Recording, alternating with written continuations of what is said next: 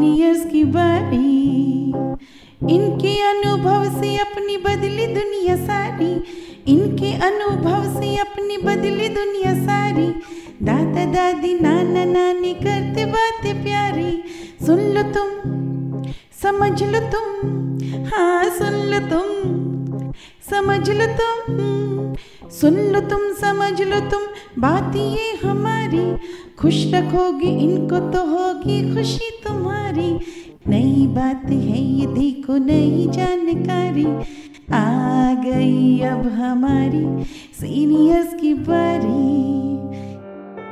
हर चीज़ में गलत फहमी आजकल हम लोग कोई भी चीज़, चाहे कितनी ही फ़ायदेमंद क्यों ना हो, पर उससे जुड़ी गलत फहमिया आखिरकार पाल ही लेते हैं। बिना उसके बारे में जाने, बिना ये जाने कि वो बात किस हद तक सही है या फिर गलत है।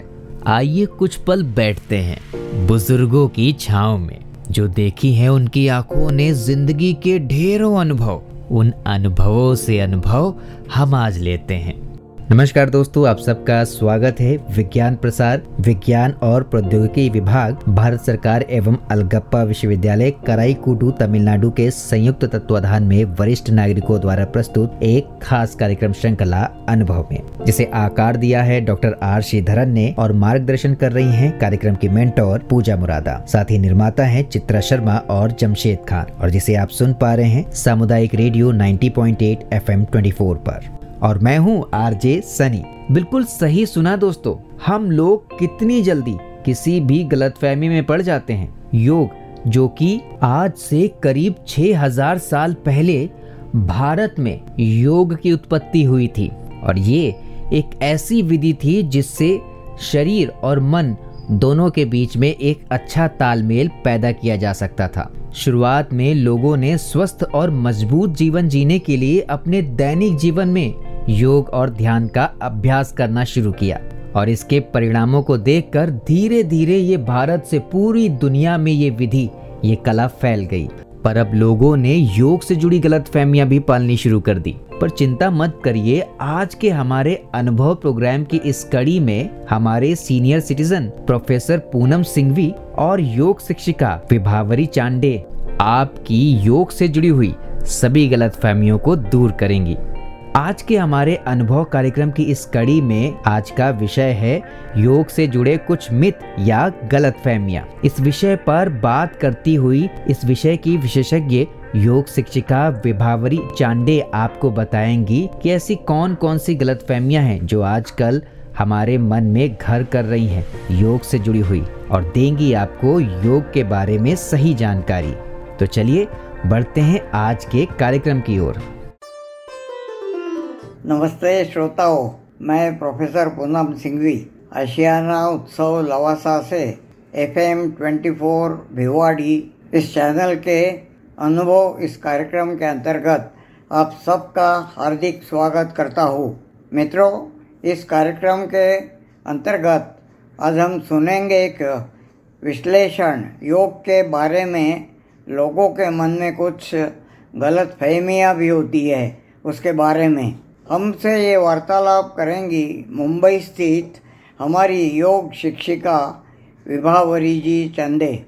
मित्रों, योग विश्व को भारत वर्ष की देन है और उसी के उपलक्ष्य में पिछले कुछ वर्षों से पूरे विश्व में 21 जून को योग दिवस तरीके मनाया जाता है। इसलिए हमें खुद को अपने दिमाग से इन सब गलत फहमियों को हटाना ही पड़ेगा।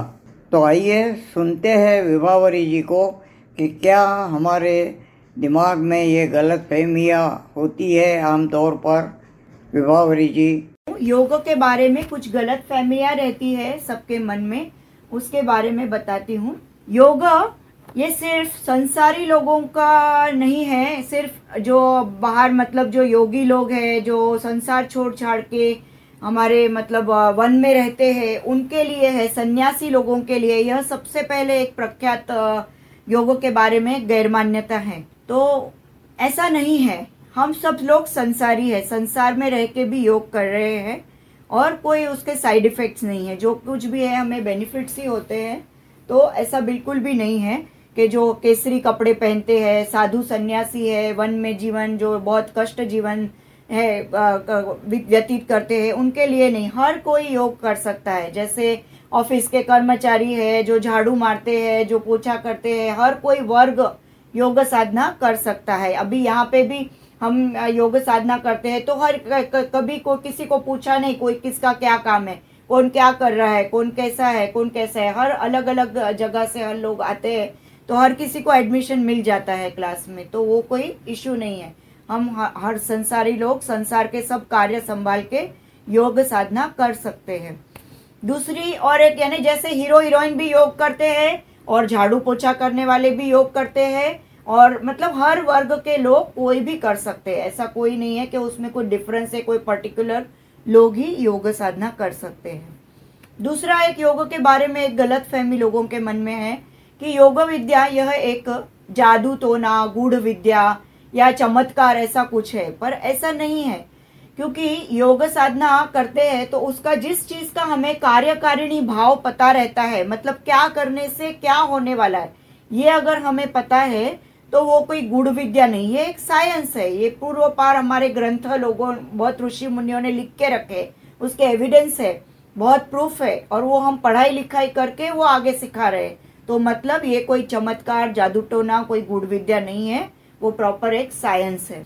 और एक गैर मान्यता लोगों के मन में रहती है कि योग साधना यह एक फ्री टाइम में करने का काम है। जैसे अपने को समय मिला तो करना है, समय नहीं है तो नहीं करना है, ऐसा नहीं।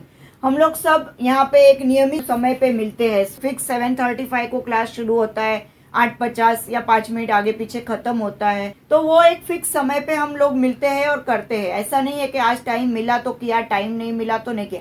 हाँ कुछ हेल्थ इश्यू आया है, कुछ एकदम सीरियस प्रॉब्लम है तो ही हम लोग अटेंड नहीं करते।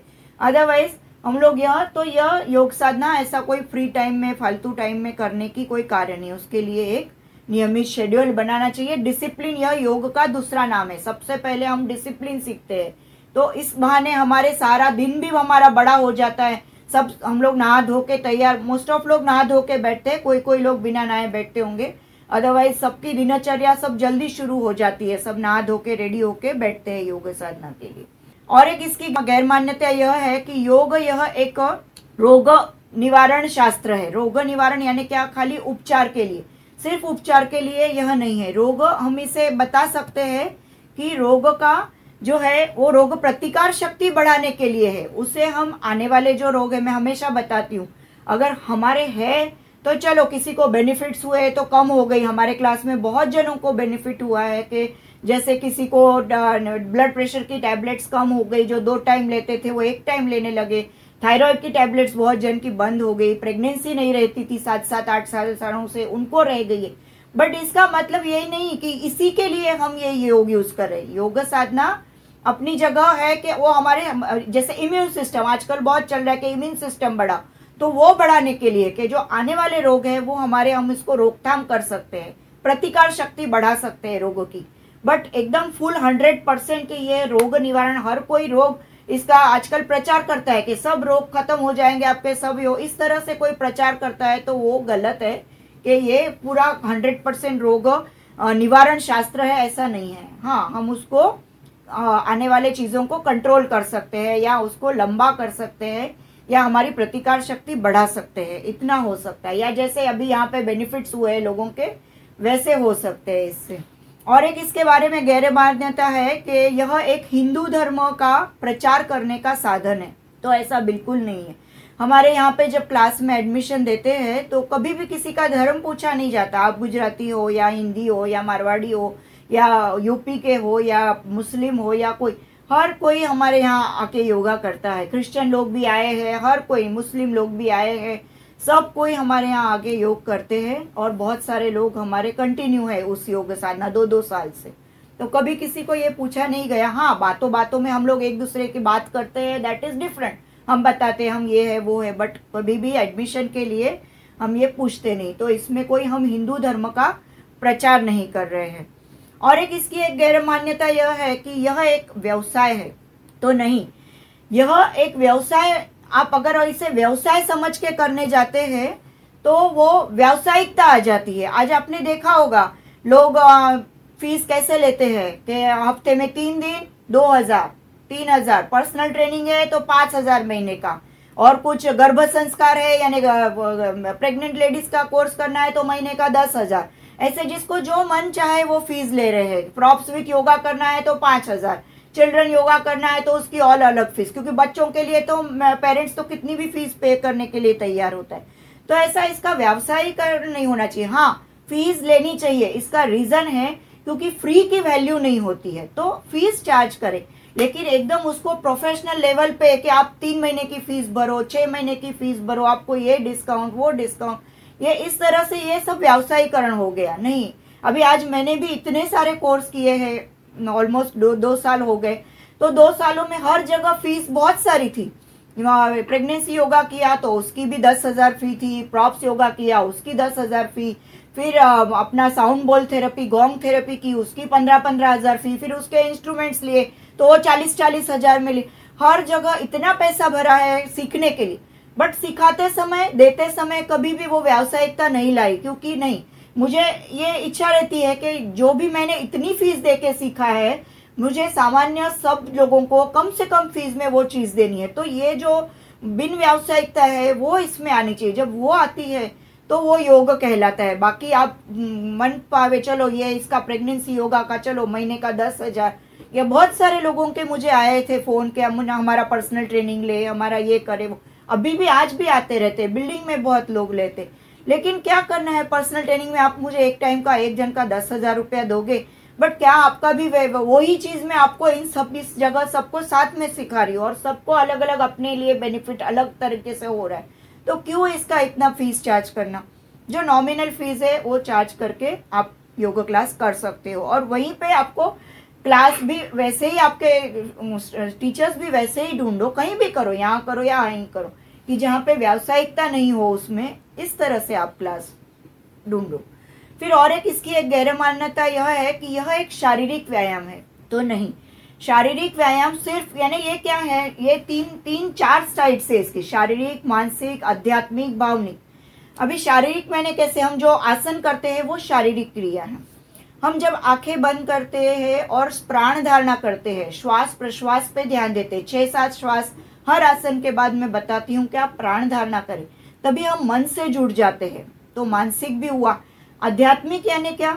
हम जब, आध्यात्मिक यानी जब श्लोक बोलते हैं सब साथ में तो हमारा अध्यात्म लेवल आगे बढ़ता है तो हमारी वाणी भी शुद्ध होती है तो हम अध्यात्म की ओर आगे आगे बढ़ने लगते हमें दिन भर उस, उसी योग साधना में हमारी हमारी एक्टिविटी में वो योग साधना दिखते लगती है। हर कोई हमें बताता है कि तुम में कितने चेंजेस आ गए। आप कैसे थे पहले और अब आप कैसे हो गए? हमारे आसपास रहने वाले लोग हमें बताते हैं। तो ये सब साइड से, और भावनिक मतलब क्या? इमोशनली आजकल सब साइकोसोमेटिक डिजीजेस है। ब्लड प्रेशर थायराइड बहुत सारे हैं अस्थमा तो ऐसे बहुत डिप्रेशन आ जाता है। तो ये सब जो बीमारियाँ हैं, इनको बहुत ज़्यादा असर करता है योग साधना। तो जैसे हम लोग ये सब करते हैं और ध्यान साधना भी करते हैं, ध्यान साधना से भी हमारा इमोशनल लेवल बहुत अच्छा हो जाता है। तो ये सारे इसके बेनिफिट्स है। मित्रों, देखा कितनी सटीक तरीके से विभावरी जी ने हमारा प्रबोधन किया। अब इसके आगे तो कम से कम जो लोग इस चैनल को सुन रहे हैं, वो अपने दिमाग में ऐसी कोई मिसकंसेप्शंस या गलत फहमियाँ योग के बारे में नहीं रखेंगे। तो आइए हम फिर मिलते हैं F M twenty four Bhiwadi के इसी अनुभव कार्यक्रम के अंतर्गत और कोई विषय को लेकर। तब तक मित्रों, आप सुनते रहिए आपका अपना F M twenty four Bhiwadi. धन्यवाद। दोस्तों, भ्रांति चाहे किसी भी चीज़ से जुड़ी हुई क्यों ना हो, पर जब सही जानकारी मिल जाती है तो भ्रांति खुद पर खुद दूर हो जाती है।